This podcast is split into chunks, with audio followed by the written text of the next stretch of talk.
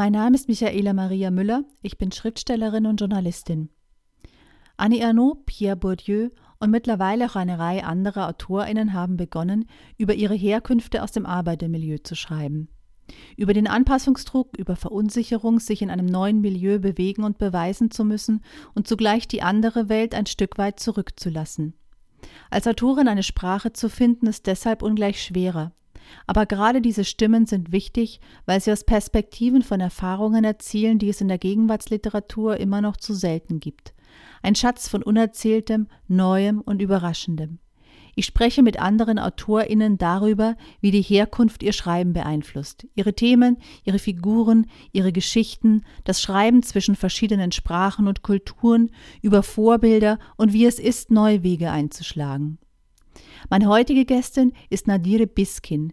Sie wurde in Berlin als Enkeltochter türkischer GastarbeiterInnen geboren. Sie schloss eine kaufmännische Ausbildung ab, studierte anschließend Philosophie, Ethik und Spanisch an der Humboldt-Universität und an der Universität von Alicante, absolvierte das Referendariat an zwei Berliner Schulen, das sie mit dem zweiten Staatsexamen abschloss.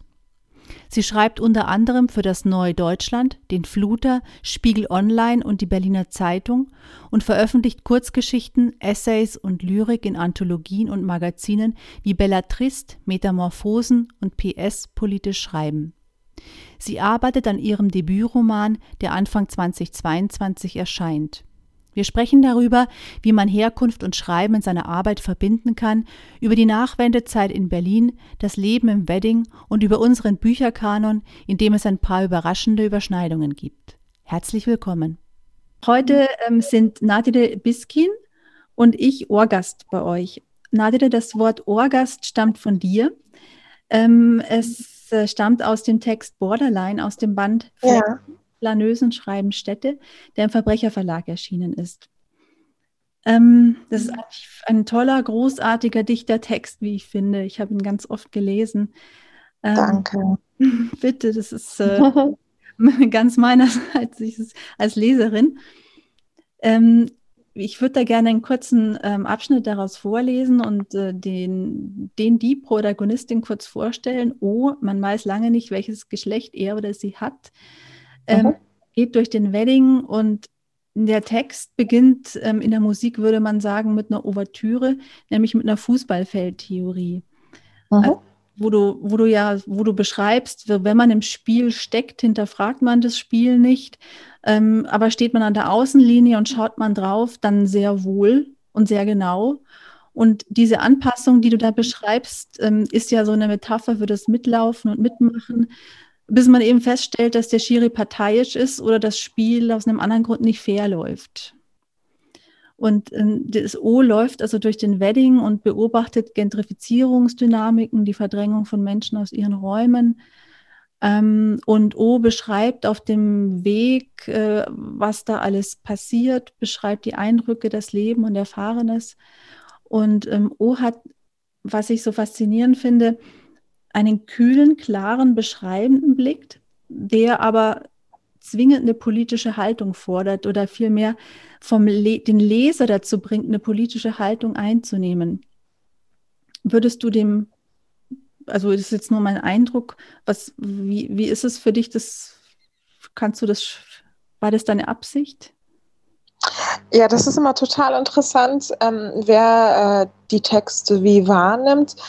Ähm, ich, äh, ich finde ja viele ähm, Angelegenheiten hochpolitisch eigentlich und äh, freue mich natürlich, wenn es, also ich, mein Ziel ist eigentlich immer mit Texten, dass man sich Fragen stellt. Äh, wer bin ich? Wo bin ich? Ähm, wie verhalte ich mich dazu? Also gar kein Urteil in dem Sinne, sondern ähm, ein Hinterfragen und die Mehrschichtigkeit auch ähm, einer Situation und einer Beziehung zu sehen. Und ähm, genau, und das freut mich natürlich total. Und das ähm, Thema ist natürlich auch als für mich, also ich frage mich ja auch, ähm, bin ich eigentlich vielleicht dann auch Gentrifiziererin. Also ich bin ja im Wedding sogar geboren, aber irgendwie bin ich ja sozial aufgestiegen. Müsste ich dann wegziehen, mhm. meinem Status entsprechend? Ähm, wie verhält sich das Ganze? Ähm, genau. Es ist aber, ich glaube, es ist ein Text, der auch ähm, für manche vielleicht auch unangenehm werden kann, weil der halt ähm, von schwierigen Umständen erzählt und von denen, mit, wie wir miteinander verbunden sind und ähm, ja. Mhm. Ähm, ich würde vielleicht mal eine nächste Frage formulieren und dann äh, kannst du vielleicht ein bisschen drüber nachdenken und einen kleinen Abschnitt daraus vorlesen. Ähm, so die Frage, wie, wie packst du das an, ähm, was dir wichtig ist in in Sprache und Geschichten zu verpacken? Also machst du dir Notizen, sammelst du Eindrücke in deinem Kopf, ähm, lässt du sie sacken und dann schreibst du auf? Ja.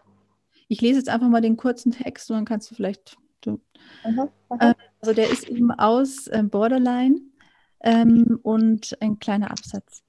Auf den Treppen sieht O einen Mann in Weiß. Er ist der Syrer, der kaum Türkisch oder Deutsch kann und für wenig Geld im Folienkartoffelgeschäft eines Deutschländers Tandoori-Brot packt. Der Deutsche zahlt dem Deutschländer wenig, der Deutschländer zahlt dem Syrer wenig und der Syrer zahlt davon seine teure Wohnung an den deutschen Vermieter aus dem Schwabenland. In diesem Bezirk haben alle so ihre Kreislaufprobleme. Also ich, äh, das Gute ist vielleicht irgendwo, dass ich nicht schon immer geschrieben habe, sondern sehr spät angefangen habe zu schreiben. Und dadurch sind auch viele Inhalte schon mir über Jahre hinweg gewachsen. Mhm. Und ähm, Formulierungen teilweise oder ähm, ja, Dinge, die mir aufgefallen sind. Und meistens mache ich dann, es gibt verschiedene Schritte, es gibt irgendwie diese Gedanken, dann ähm, muss ich mir so viel Gedanken dazu gemacht haben, dass ich das unbedingt loswerden muss in Stichworten. Also es fängt dann irgendwie ein Notizbüchlein an. Und wenn da auch so eine Art Flow entsteht, dann fange ich an, ähm, einen Fließtext quasi zu schreiben. Ähm, für Borderline bin ich dann aber auch noch mal ähm, die Straße entlang gelaufen tatsächlich und habe nochmal mir Kleinigkeiten angeschaut. Also irgendwie, wie heißt das Wettbüro jetzt? Hat das irgendwie eine Bedeutung im, ähm, keine Ahnung, was sehe ich da im Studentenapartment für Aphorismen und so weiter und so fort. Und ähm, es ist auch immer schön, äh, wenn man ein bisschen tatsächlich Abstand zu seinem Text hat, also zeitlichen Abstand, weil man dann nochmal irgendwie selber den Text verstehen muss und vielleicht an der einen oder anderen Stelle merkt, also irgendwie ergibt das jetzt hier, also ich verstehe meinen eigenen Text nicht, passiert mir manchmal. Das Nachdenken, was wollte ich denn da eigentlich sagen? Und ähm, ich würde sogar sagen, dass 80 Prozent des Schreibens oder des Textes gar nicht das Tippen im klassischen Sinne ist, sondern das ganze vorherige Denken. Also es ist total gemein, weil man die ganze Zeit denkt, man hat nichts gemacht, aber eigentlich hat man total viel gemacht. Das ist nur im Kopf drin und keiner sieht es. Genau. wie mit der ja. Freiberuflichkeit. ja. Ja, ja, kann ich total nachvollziehen, ja. Ja. Genau. Hm. Wir, ich würde gerne zur nächsten Frage kommen, nämlich äh, also auch zum, zu einem nächsten Text von dir, ähm, wo es eher so um die, die Wahrnehmung von Texten geht. Ähm, du hast ja. in dem Literaturmagazin Metamorphosen einen Text veröffentlicht dem, unter dem Titel Solinger Messer, ähm, mhm. der die Brandanschläge bzw. die Auseinandersetzung mit dem Brandanschlag von Solingen beschreibt. Ähm, in dem Text pitcht eine junge Journalistin einen Text an eine Redakteurin einer großen Zeitung ähm, wird aber eben abgelehnt mit der Begründung, dass ja schon zu viel und zu oft darüber geschrieben worden wäre. Ähm, was würdest du sagen, fehlt immer noch an Diversität, Sensibilität in den Redaktionen? Also grundsätzlich ist es ja so, dass natürlich die Redaktion oder jeder Bereich im Arbeitsleben da sind ja Menschen aus der Gesellschaft da, die sind jetzt nicht in, einem, in einer separaten Bubble in dem Sinne. Ähm, in einer Redaktion oder im Journalismus sind natürlich, weil es einen elitären, exklusiven Touch hat, viele Menschen aus der Dominanzgesellschaft da. Und ähm, dementsprechend gibt es zwar mittlerweile auch ach, Diversität ist uns total wichtig. Also ne, keiner würde sagen, nee, wollen wir nicht haben, kommt nicht in Frage das ist anstrengend. Und es ist aber tatsächlich auch anstrengend, Diversität teilweise. Ich glaube, es muss ein bisschen in die Tiefe gehen. Also es erledigt sich nicht damit, dass man sagt, äh, wir haben da jetzt so einen Namen äh, wie dein, also meinen Namen quasi über einen Artikel zu stehen. Wir lassen die schreiben, aber sie soll bitte darüber schreiben, worüber wir schreiben wollen, ähm, was wir ihr vorgeben, was wir vorstellen, worüber sie schreiben könnte. Und auch in der Form. Ähm, häufig ist es so, dass ich zum Beispiel auch die Erfahrung gemacht habe, ähm, dass, äh, dass meine Themen, die ich vorschlage, die ich interessant finde, als Nischen angesehen werden. Aber was halt Nische ist und einfach der Zeit voraus ist, das behaupte ich mal so hochmütig, wie ich bin, dass es ähm, sehr dicht ähm, aneinander. Also es kann man, manchmal ist man, also ich bin quasi nicht mal gegen den Strom im Sinne von Nische mit meinen Themen, sondern vielleicht auch einfach diesem Strom voraus. Und ähm, ich glaube, man müsste sich da auch nochmal fragen, wenn jetzt ein Straight White Man ähm, diesen Pitch machen würde, den Nadir Biskin macht, würde ich das cool und innovativ und interessant finden? Ähm, oder äh, würde ich ähm, das vielleicht auch als Form von Aktivismus sehen? Also wenn ich irgendwie ähm, ein bestimmtes Thema vorschlage, dann kann das schon mal passieren. Ne? Also so von wegen, wenn ich irgendwie über den Islam da ein Interview vorschlage, dass vielleicht irgendjemand sagt, nee, du bist ja Muslimin und ne, die, das ist jetzt hier Propaganda.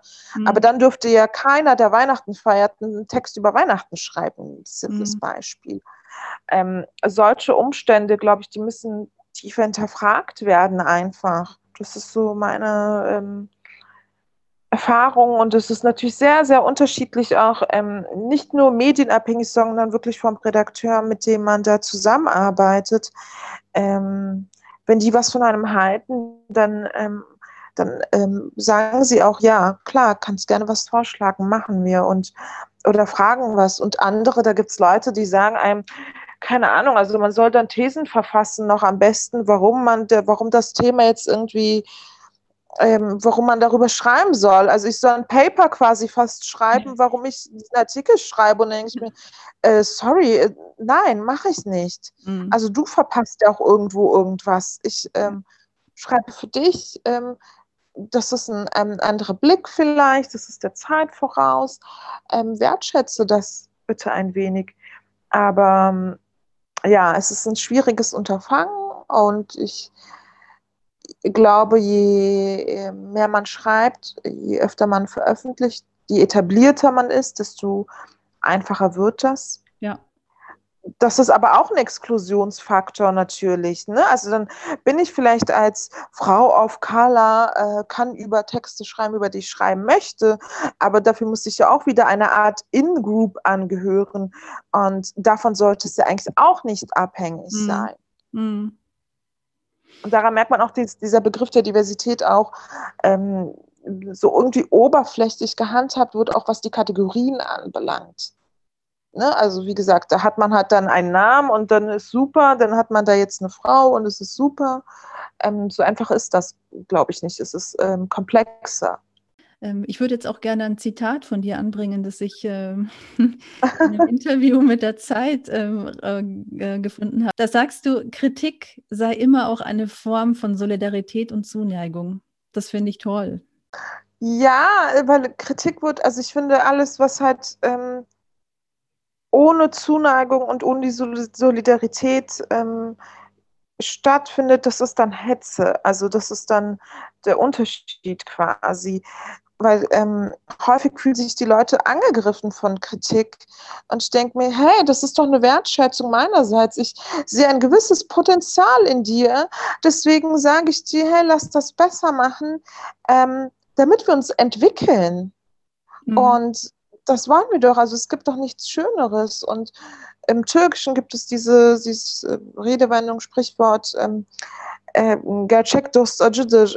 Ein wahrer Freund ist ja, scharf bitter quasi. Und ähm, das zieht halt genau darauf hinaus, ähm, dass man ähm, eben nicht nur ja, ja, du bist toll sagt, sondern sagt, hey, da müssen wir noch dran arbeiten. Und Kritik ist auch ganz oft also das würde ich für mich sagen, wenn ich kritisiere, dann kritisiere ich mich immer mit. Also wenn ich halt Gentrifizierung irgendwie problematisch finde, dann frage ich mich selbst auch, wo stehe ich eigentlich in dieser ganzen Angelegenheit? Mhm. Mache ich es mir vielleicht zu einfach, indem ich sage, ich wurde, bin ja schon hier geboren, also ist es eine ganz andere Sache oder ähm, ob ich da konsequenter sein muss und was für Dynamiken ich damit beeinflusse. Und daher, ähm, ja, aber es zeigt auch vielleicht, dass halt Kritik nur funktioniert, wenn Art Vertrauensbasis da ist, dass man dem anderen nicht schaden möchte, sondern dass man sich ähm, gut tun möchte damit eigentlich. Es ist irgendwie ein bisschen wie so ein Zahnarztbesuch, der hat äh, schmerzvoll sein kann, aber wir wissen, es ist total gut und es ist total wichtig und wir sollten das machen, damit wir nicht noch größere Probleme bekommen. Und wir wissen ja, ne, so Zahnarztbesuch, also es kann ja auch alles ganz schön viel Geld kosten, wollen wir ja nicht. Und so ist es mit der Kritik halt auch. Es ist nicht nur schön und angenehm, aber ähm, es geht auch nicht nur darum, nur Schönes und Angenehmes zu empfinden. Ähm, mhm. wir können auch mal ein bisschen in die Tiefe gehen, wenn es äh, eine Form von Fürsorge ist, was dahinter mhm. steckt. Ja.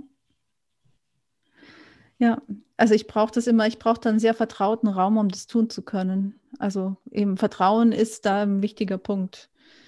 Ähm absolut, absolut, absolut. Das ist, ähm, das merke ich bei mir auch. Also sowohl was meine Kritik anderen gegenüber anbelangt, aber auch was meine Person anbelangt, wenn ich mal Kritik erfahre und ähm, teilweise auch, also ich finde das immer, ähm, ich denke immer ganz, ich schenke ganz oft Bücher oder schicke Texte weiter, weil ich immer denke, ey, wir bräuchten so eine gleiche Basis, ähm, um einander besser zu verstehen und wirklich gut ähm, kritisieren zu können, weil sonst geht es wieder ins Erklären müssen ganz oft. Und ähm, das ist dann wieder noch mühsamer und asymmetrischer quasi. Jetzt werden vielleicht einige denken, ja, aber wenn man äh, dann die gleichen Quellen hat, dann ist es doch total langweilig. Glaube ich nicht. Ich glaube, es gibt immer noch sehr, sehr, sehr viele Faktoren und sehr viele unterschiedliche Ansichten, ähm, wie man äh, die Welt und die Dinge betrachten kann und auf welche Ebenen man eingeht und welche Argumentationsstränge man da verwendet. Ja, wir machen jetzt mit dem Teil 2 weiter mit einer kleinen Unterbrechung, mit einer kleinen Pause.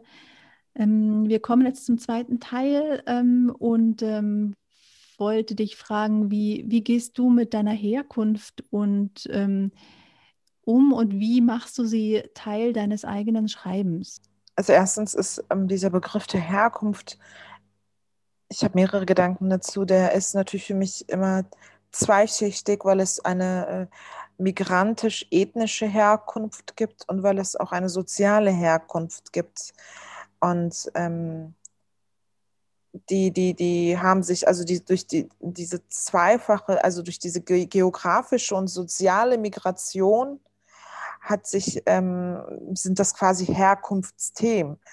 Und lange Zeit, also ich habe ja sehr viel gelesen, aber fast gar nicht geschrieben oder sehr spät angefangen zu schreiben war es so, dass ich auch dachte so, hm, ich dachte mal, man muss irgendwo hinfliegen und dann muss man diesen Ort, das muss so ein krasser Ort sein und den muss man total gut kennen.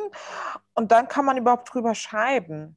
Also auch wenn man eine gute Geschichte hat, man müsste so Orte kennen. Und ich kannte diese Orte alle nicht, die in diesen Büchern vorkamen. Und auch ähm, die Beschreibung, also anhand ähm, welche Faktoren beschreibt man auch einen Raum? Also in Borderline beschreibe ich zum Beispiel jetzt keine, ich mache jetzt kein Nature Writing. Würde ich wahrscheinlich gerne können, aber generell ähm, Begriffe auch in meiner, auch in, also Deutsch ist ja meine Zweitsprache, in der Zweitsprache, was Natur anbelangt. Wow, also das ist schon für mich eine Herausforderung immer noch, auch als äh, schreibende Person weiterhin. Und dann war das aber, habe ich gesehen, dass ähm, ich glaube, ich habe so irgendwie Didier Eribon gelesen. Ich habe äh, Fatma Aidi mit Ellbogen gelesen. Das war nochmal so ein sehr krasser Moment für mich. Es gab dann halt immer wieder Momente, wo ich, ähm, also ich kannte so im Hip-Hop zum Beispiel, wo ich wusste schon, es gibt irgendwie mein Blog, dies, das, ich glaube von Sido aus Vietnam, so, ne? Also in dieser, in, im Hip-Hop, in diesem Bereich der Musik kam das vor, wo ich herkomme oder wo ich aufgewachsen bin, was Teil meiner Biografie ist. Aber in der Literatur kam das in keinerlei Weise vor. Im Journalismus ja als Brennpunkt, aber nicht in der Literatur.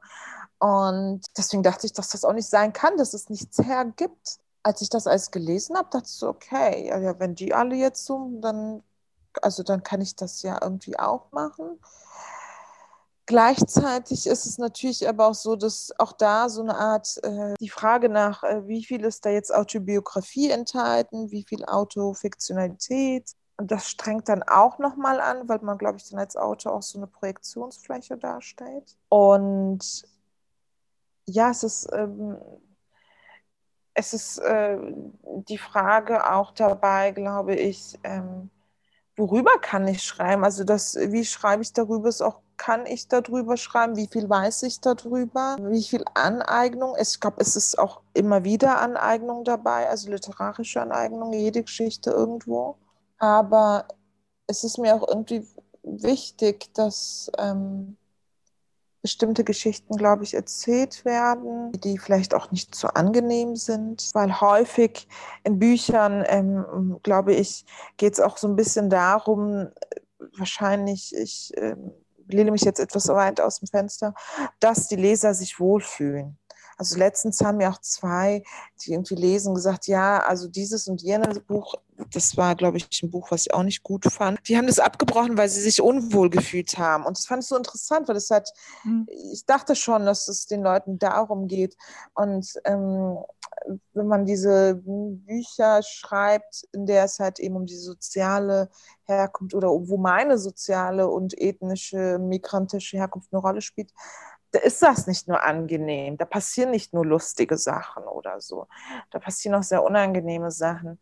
Und das auszuhalten als Leser oder als äh, lektorierende Person oder als veröffentlichendes Medium, Verleger, ähm, genau, ist das nochmal ähm, ist das nochmal eine Herausforderung. Mhm. Und gleichzeitig bin ich auch ein bisschen trotzig. Also wenn es dann heißt, ja, jetzt schreib doch mal darüber. Ne? Also wenn, wenn ich so das Gefühl habe, ja, jetzt wollen die von mir, dass ich mich quasi, quasi hier ausziehe, dann will ich mich gar nicht ausziehen. Sagst du, nö. Und wenn sie sagen, nee, du musst jetzt hier irgendwie so ein auf äh, neutraler Auktorialerzähler über Gott und die Welt äh, schreien, dann denke ich mir auch, nö, mache ich auch nicht. Ähm, also Jetzt weiß jeder, so, wie er dich triggern kann oder sie. Das Gegenteil überhaupt. ja, es ist irgendwie so eine, also ich meine, es ist ja auch, es ist halt ähm, Freiheit oder die Gleichheit, die dahinter steckt, dass andere Menschen jahrelang über das schreiben konnten, was sie schreiben wollten, durch die Weltgeschichte alles umgepickt haben, wo ich dachte, wow. Und ähm, während andere dann wiederum irgendwie darum kämpfen müssen oder dann in bestimmten ähm, Arten nur darüber erzählen können. Ich meine, man fragt sich natürlich selber auch, ähm, wer wird das jetzt lesen, wie wird das verstanden werden und es wird bestimmt Missinterpretationen geben und Texte werden ja auch instrumentalisiert. Das ist natürlich auch nochmal eine ähm, Angelegenheit. Also wenn ich dann irgendwie einen kritischen Text schreibe in Bezug auf den Wedding oder auf türkisch-migrantisch-muslimische Communities bezogen, als eine Form von Liebe und Zuneigung, ähm, dann kann das aber von jemand anders für was ganz anderes ähm, instrumentalisiert werden. Das war für mich, glaube ich, vor allem am Anfang sehr schwierig, dass ich in so einem Schutzmodus war, permanent. Mhm und dann habe ich aber mit der Zeit gedacht, es ist egal, was du machst und wie du es machst. Sie werden es so oder so umdrehen und tun und lassen, wie sie es wollen. Also wenn Leute instrumentalisieren wollen, dann werden sie es instrumentalisieren. Wenn sie es missverstehen wollen, dann werden sie es missverstehen. Also diese Einsicht gibt ja auch ein Stück weit Freiheit dann, dass du sagst, egal wie genau. richtig oder genau, falsch genau. ist. Es gibt immer die andere Seite davon. So. Genau, genau. Mhm. Es ist mir nur wichtig, dass halt, wenn jemand das liest, dass der dann sagt so, ey, finde ich gut, finde ich cool. Und nicht sagt so, ja gut, das ist jetzt lächerlich. Also manchmal, wenn ich dann irgendwie Texte lese, denke ich mir auch, komm, also es ist schon, mm, jetzt äh, tu mal nicht ein auf äh, Ghetto, Gangster, Brennpunktkind, so bist du nicht, das merkt man ja manchmal dann doch von, von, vom, vom Gefühl her, irgendwas ist da, die feinen Unterschiede, die groben Unterschiede.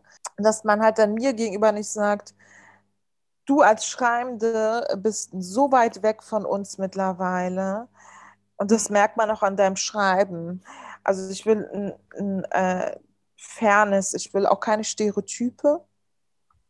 Das ist mir auch sehr wichtig, deswegen kann es auch abweichen. Also wenn man sehr, sehr viel weiß über ein bestimmtes Thema, über eine bestimmte Gruppe, dann kann es natürlich auch gefährlich werden, dass man dann so perfektionistisch alles abarbeiten möchte und alles reinholen möchte. Dann entsteht auch ein Stereotyp. Weil es mhm. die Elemente, die weichen ja doch immer wieder, die sind nah am Durchschnitt, aber weichen immer wieder davon ab. Und das ist, glaube ich, das Wichtige und ähm, ne, diese, diese Gefahr der einzelnen Geschichte, also immer wieder. Ähm, und ich glaube, ich persönlich, ich weiß zum Beispiel gar nicht, wenn ich jetzt ähm, aus der Perspektive oder über Personen schreiben würde, die keinen Migrationshintergrund haben, keine Rassismuserfahrung gemacht haben. Uff, das würde mich so viel Recherchearbeit einfach kosten. Mhm. Das würde einfach, ich weiß doch gar nicht, wie das ist, wenn man in, durch so einen Raum geht, wo auch immer und keinen Migrationshintergrund hat. Den habe ich ja irgendwie überall. Und ähm, fast überall ähm, bin ich auch von Rassismus betroffen. Ähm, das ist, wird ja immer dabei sein. Ich möchte da gar nicht so also natürlich werden auch Leute ohne Migrationshintergrund in meinen Texten vorkommen oder kommen auch vor, aber äh, ist der, der Fokus liegt nicht auf ihnen. Sie kommen halt darin vor, so wie halt früher oder immer noch äh, ne, in, in Geschichten irgendwie der Fokus auf die Reichen und die Schönen lag und dann gab es so eine Hausangestellte, ja, die lief mal durchs Bild, aber ihre Lebensgeschichte war nie das Zentrum der Narrative. Du bist ja Berlinerin und in der Nachwendezeit in Berlin aufgewachsen. Ja. Ähm, willst du noch ein bisschen was zu deiner sozialen Herkunft zu erzählen, wie du die Zeit oder deine Familie die Zeit damals erlebt hat und wahrgenommen hat? Ja, dann, ich, also für mich war ja dieses, ich wusste schon, so also in der Schule war das ja auch Thema mit dem Ost- und West-Ding da, aber ich konnte mir das lange nicht, trotzdem nicht vorstellen. Ich glaube, mein Bruder hatte einen Logopäden, der war ähm, da hier an der Bernauer Straße und ich konnte mir das, ich dachte irgendwie ist das ja auch das Land der Dichter und Denker und das ist so ein wohlhabendes Land und meine Großeltern sind hergekommen. Wie kann es jetzt konkret, also diese Mauer und diese ganze Ost-West-Geschichte war für mich irgendwie, ich habe sehr lange gebraucht, um wirklich zu akzeptieren, äh, für mich emotional oder kognitiv, keine Ahnung, dass es wirklich so eine Trennung gab und was das für die Leute auch bedeutet hat. Ich wusste aber auch, trotzdem sehr früh, äh, relativ früh, dass wir halt irgendwie so zum Kudamm fahren und andere Leute halt zum Alexanderplatz fahren. Ähm, dass das ein Unterschied ist. Und ähm, mein Vater wurde auch arbeitslos und ähm, ich erinnere mich, dass die Leute dann auch gesagt haben, dass das irgendwie damit zusammenhing, ähm, dass es diese Mauer nicht gab oder dass es diese Wiedervereinigung quasi, dass die stattgefunden hat. Und später habe ich dann aber nochmal gelesen, dass das tatsächlich, dass viele Leute, migrantische Leute Ängste hatten, dass ähm, jetzt durch die Ost- und West-Wiedervereinigung die migrantische Bevölkerung mehr in den Hintergrund rückt. Das war das eine. Und ich äh, habe tatsächlich auch vor kurzem meine Mutter gefragt, die hat nicht viel dazu zu sagen. Sie hat, konnte sich nur erinnern, meinte, die haben Geld bekommen. Das war so das, was, sie, was ihr irgendwie da wichtig war. Und dann habe ich meinen Vater gefragt, meinte, habt ihr euch gefreut oder so? Und er meinte, nee, wir nicht, die Deutschen ja. Also er meinte, wir haben uns weder gefreut noch nicht gefreut, aber da wusste ich, ah, okay, für ihn gibt es anscheinend auch diese ähm, Unterscheidung, also das sind die Deutschen und wir sind keine Deutschen. Ich dachte, vielleicht bin nur ich das. Also für mich ist natürlich mittlerweile auch die Assoziation, und ich weiß, es ist in Ostdeutschland und Westdeutschland ähm, Rechtsradikale gibt, aber ich habe ein bisschen mehr in Ostdeutschland das Gefühl, alleine damit zu sein. Also bei einem Wedding passieren solche Sachen auch, aber ich weiß, hier sind halt ein paar Leute, hier sind ein paar Shisha-Bars, hier sind ein paar Geschwister, da wird jemand eingreifen. Und das sind Leute, die das Wort Allyship gar nicht kennen, aber täglich leben. Und ähm, dort wird das wahrscheinlich weniger passieren. Und ähm, Deswegen gibt es immer noch, also ich möchte, brauche nicht an den See äh, in Brandenburg zu fahren. Ja, dann fahre ich jetzt ins Mittelmeer oder ich lasse es sein und bin in meiner Badewanne, ist auch in Ordnung. Hm. Ähm, oder halt, ähm, also ich kann das auch, dass viele im, im, Referendariat und später auch als Lehrer wegen Verbeamtung und der besseren Kondition in Brandenburg arbeiten und ähm, da sage ich auch ganz klar, nein, ich gehe da nicht arbeiten. Es ist gemein, aber es ist so. Ich, also ich versuche den Menschen mit Offenheit zu begegnen, aber ich muss jetzt quasi auch nicht bei Rot über die Ampel laufen, um der Menschheit zu zeigen, dass ich äh, offen bin oder so. Ne? Also so ein bisschen. Ähm, ja. Genau, und das ist natürlich auch eine paradoxe Situation, weil es gibt Ostdeutschland, Westdeutschland, es gibt aber auch Ost- und Westberlin. Und wir sind ja Westberliner. Das ist irgendwie eine komische Kategorie, weil ähm, Menschen aus Westdeutschland dann mich ganz oft dann auch Ostdeutsche irgendwie nennen. Also migrantische Westdeutsche sagen, du bist ja ein Ossi. Für die ist das so. Ja, ja, total merkwürdig. Aber irgendwie freue ich mich auch, weil ich denke, ja, da bin ich wenigstens Deutsche. Und ähm, als ich dann irgendwie in Ost-Berlin ganz Ziel war, wurde ich dann auch ähm, und ich wusste halt äh, manchmal Sachen einfach nicht. Äh, Namen auch teilweise von berühmten Leuten halt aus Ost, Ostdeutschland, Ostberlin. Und dann haben gesagt, ja, du bist ja auch ein Wessi. Und das fand ich auch so toll, weil ich dachte, boah, ich, ich muss jetzt also einfach nur in Ostberlin sein um Deutsche zu sein, in dem Sinne, manche auch, ich nenne mich doch so, es, es ist total in Ordnung, dann gehöre ich mal so einer privilegierten Gruppe an. Aber es war halt auch wieder paradox, weil es halt wieder mit, wie mit diesem Deutsch-Türkisch, war dieses Ost-West-Ding dann auch nochmal ähm, enthalten. Und dann hat ich, ja gut, dann ist es vielleicht irgendwie ähm, mein Schicksal, vielleicht macht mich das aber auch empathischer, ähm, zu, mich zu solidarisieren oder mich ähm, hineinzufühlen in andere Menschen. Und ähm, ja, in andere Menschen. Wollen wir vielleicht noch ein bisschen oder möchtest du noch ein bisschen über deinen Roman sprechen, der bald erscheinen wird, an dem du gerade arbeitest? Ja, ja. Ein bisschen spoilern, ein bisschen.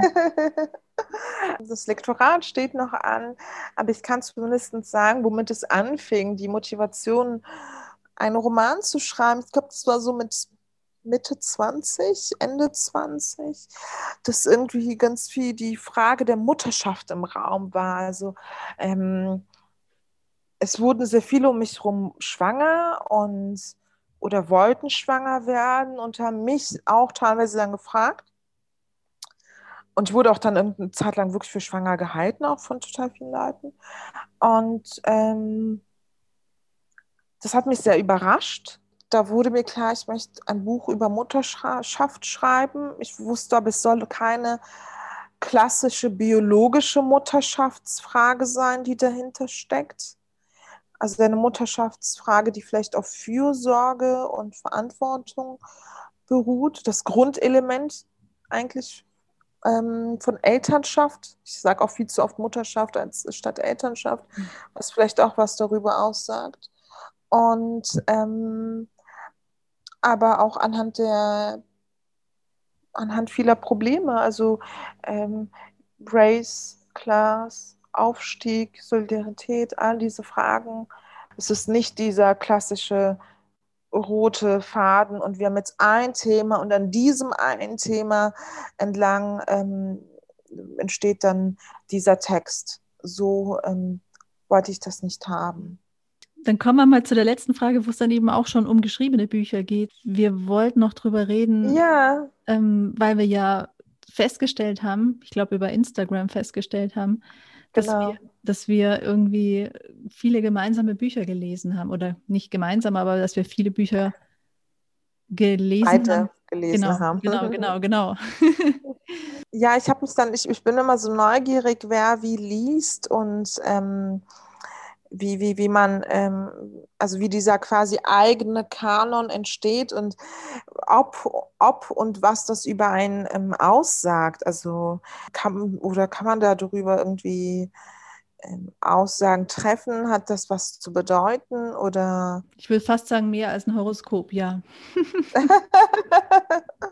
also bei mir kommt da, glaube ich, vieles zusammen. Also bei mir ist es gerade so, auch wenn ich es nicht wirklich als Entscheidung, es machen ja manche wirklich, die sagen, ich lese jetzt ein Jahr lang nur Frauen, aber ich lese wirklich Frauen zuerst, aber einfach auch, weil es mich mehr interessiert.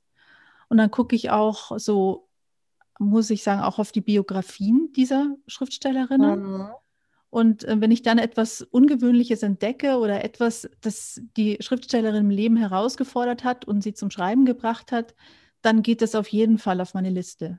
Also, und dann, wie alle anderen Lesern, höre ich Besprechungen, Meinungen im Netz und wenn ich Anregungen brauche, konkret, frage ich auch meine Buchhändlerin, die sehr kompetent ist, die zu jedem Buch irgendwas weiß oder irgendeine Verbindung herstellen kann. Also zu jedem nicht, aber zu sehr vielen, also auch den, den aktuellen gerade, aber eben auch schon weiter zurückliegenden. Aber mein Problem ist immer, dass ich lese und auch wieder vergesse. Also das ist, deshalb tue ich mir auch ah. manchmal schwer, über Bücher zu sprechen. Trotzdem, trotzdem glaube ich, dass jedes Buch mich irgendwie verändert, dass es mit, was mit mir macht. Aber ja, so, so würde ich sagen, komme ich, komm ich zu meinen Büchern gerade. Also du gehst nicht in eine Buchhandlung rein und schaust dich da alleine um und liest den Klappentext und dann entscheidest du dich, du weißt dann schon meistens vorher, was du möchtest. In 80 Prozent der Fälle ehrlich gesagt ja. Ich gucke da auch, was liegt und was wo liegt, finde ich ja auch interessant. Also ich habe selber zehn Jahre als Buchhändlerin gearbeitet, deswegen dann kannst du den Raum dekodieren für uns quasi. Nee, bei mir ging es nur darum, oft Sprachkurse zu stapeln, als es noch CDs und Kassetten gab. Und ich habe in der Sprach- und Schulbuchabteilung gearbeitet oh. und, und, in verschiedenen anderen, aber da glaube ich, war ich am allerlängsten. Ja. Okay. Und hast du, hast du so Lieblingsautorinnen? Darf man dich das fragen? Wirklich ganz schwer. Also, weil äh, genauso wie mit Filmen, obwohl es dann nochmal was anderes ist, ehrlich gesagt kann ich die Frage nicht beantworten. Also ich habe Bücher, die werde ich immer wieder lesen und die werde ich auch nie weggeben. Die will ich ihr auch immer ganz nah bei mir haben. Aber eine Lieblingsautorin ist ganz schwierig. Wo du, wo du weißt, irgendwie. Also ich weiß von Autorinnen, wo ich jedes Buch lesen werde. Genau, genau, genau, genau, genau. Das war jetzt meine Frage gewesen. Das hätte ich dich gefragt, so formuliert. Und wie ist es bei dir? Ähm, welchen Teil bezogen jetzt? Auf äh, wie ich die Bücher. Wie du die Bücher, wie die zu dir kommen, so. Also, das hat natürlich auch eine totale Entwicklung gemacht. Früher war das irgendwie, als ich sehr jung war, meine ersten Bücher waren irgendwie, als ich äh, in der Bibliothek abhing. Und ich, ich habe dann wirklich so von Ingrid Noll, der Hahn ist tot gelesen, weil meine Grundschullehrerin dieses Buch gelesen hat auf Klassenfahrt und ich diesen Titel gesehen habe. Das heißt, das war das einzige, der einzige Titel, den ich kannte. Und ähm, rückblickend finde ich das aber auch cool, weil ich halt so mit 13 so ein Buch gelesen habe. Und dann gab es auch eine Zeit, glaube ich, wo ich so Unterhaltungsliteratur gelesen habe, während meiner Berufsausbildung.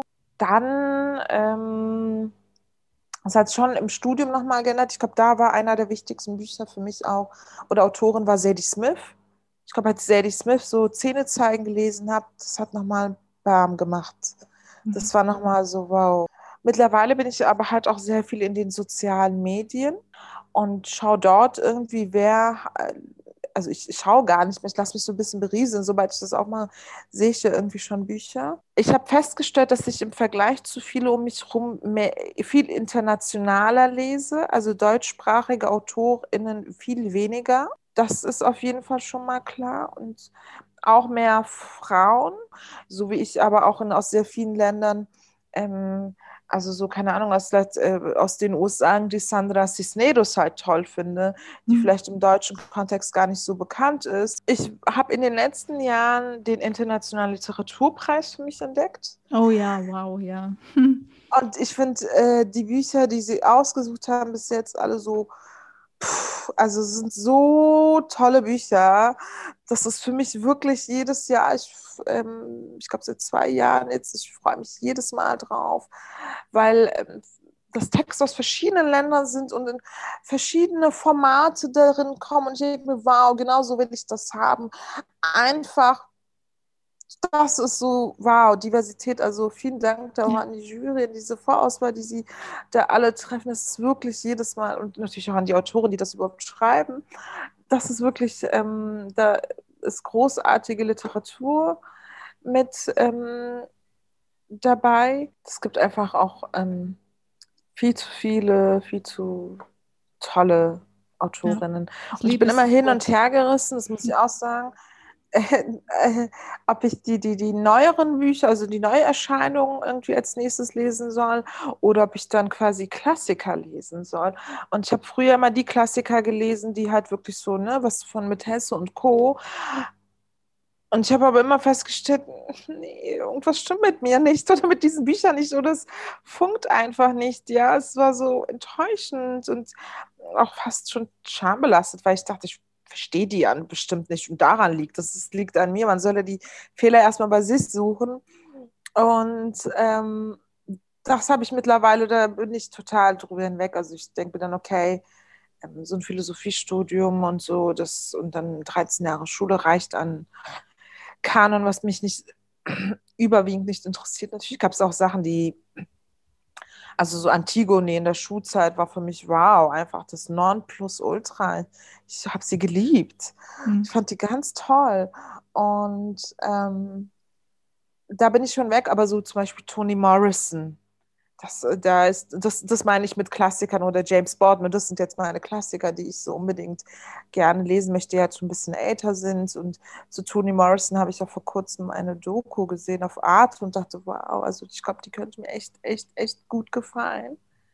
Ähm, ich ich gucke genau. sie gerade an, die sitzt bei mir auf dem Schreibtisch, sozusagen ein Bild von ihr und ein Zitat. Siehst du, das ist doch auch ein Zeichen hier. Genau, und dann kommt aber auch hinzu, dass ähm, aufgrund meiner türkischen Herkunft die Leute irgendwie von mir auch erwarten, dass ich irgendwie mich mit türkischsprachiger Literatur auskenne, aber wenn man zu Hause keine Bücher hat und in der Schule das nicht gelernt hat und also das ist auch einfach ein zeitlicher und finanzieller Faktor, dass man sich nochmal Bücher verschafft und dann die Frage, mh, auf welcher Sprache man die liest. Ich habe eine kleine Buchhandlung am Kotti, am Cottbusser Tor ist das. Ich glaube, ähm, Regenbogenbuchhandlung nennt sich das. Da kann man allerlei Bücher bestellen, auch auf Deutsch und halt auch türkischsprachige. Und zum Beispiel bei Lyrik finde ich, Lyrik übersetzen ist eine sehr schwierige Angelegenheit. Ich habe da total Respekt vor. Deswegen versuche ich die Lyrik irgendwie auf Türkisch zu lesen und finde, dass es ein paar ganz coole gibt. Aber dann denke ich mir, ja, ja, wie willst du das denn jetzt mit Freunden besprechen, die nicht türkischsprachig sind? Also man liest ja auch Literatur und will vielleicht mal drüber reden. Und dann ähm, frage ich mich, ja, lese ich das jetzt auf Türkisch und auf Deutsch vielleicht einfach? Hm? Wie mhm. handhabe ich das jetzt? Es ist auch immer so ein Spagat zwischen, ähm, ich lese etwas, was vielleicht jemand anders hier nicht lesen wird und damit kann ich mich mit niemandem drüber unterhalten, habe eine Außenseite Nischen, Außenseite Nischenrolle.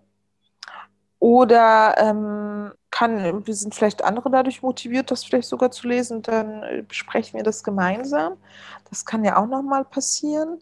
Oh, das fände ich schön, ja. So ein und, und, und auch, ähm, wie, wie, was machen wir mit, also dieses Gefühl, manchmal überkommt einen das ja, es ist jetzt, andere haben es ja mit Clubhouse oder Clubhouse nennt sich das wahrscheinlich, ähm, dass da alle irgendwie sagen, ha, hm, hm, ist voll kritisch, aber ich will trotzdem dabei sein. Und vielleicht habe ich auch manchmal, glaube ich, dieses, diese Angst zu verpassen, also diese Angst, nicht mitreden können, wenn alle dieses eine Buch gelesen haben. Ne? Und lese ich das dann auch oder lese ich das, ähm, was halt jenseits des Kanons ist? Das sind dann auch nochmal so ähm, Fragen. Ne? Also so, wenn ich jetzt mehrfach im, im Netz, ich will jetzt keinen Namen nennen, aber irgendein, keine Ahnung, Live-Rand, nennen wir doch einen Namen. Mhm. Heißt der Live-Rand, wurde sein Name so ja, Habe ich nicht gelesen, aber ich, würde ich jetzt auch Ich auch nicht. Genau, ich auch nicht gelesen, aber es wurde irgendwie so viel besprochen, dass ich mir dann denke, vielleicht sollte ich es lesen, um mir eine endgültige Meinung bilden zu können? Weil das muss ja vielleicht irgendwas haben, aber dann denke ich, nee, es gibt ja noch so viele andere wo ich mir viel sicherer bin, dass die irgendwie cool sein werden. Also diese Freiheit nehme ich mir auch immer. Also ist, ich kann jetzt auch nicht genau sagen, was mich da irgendwie triggert, eins unbedingt auf, also unbedingt sofort oder dass es nach vorne auf die Liste rückt oder so. Also ich habe ein gutes Gefühl, ich, ich, ich vertraue da einfach meiner Intuition so. Und genau, das, kann ich, das kann ich mir auch leisten, weil ich keine Bücher mehr verkaufe und nicht muss und dann ist es so. Ja. Genau, so ist es aber bei mir, versuche ich zumindest, das so ja. zu handhaben. Ja, genau. Wollen wir langsam zum Ende kommen? Ja, gerne. Es hat jetzt doch alles länger gedauert, aber es war ein sehr schönes. Gespräch. Vielen Dank für das Gespräch und äh, danke für die Einladung.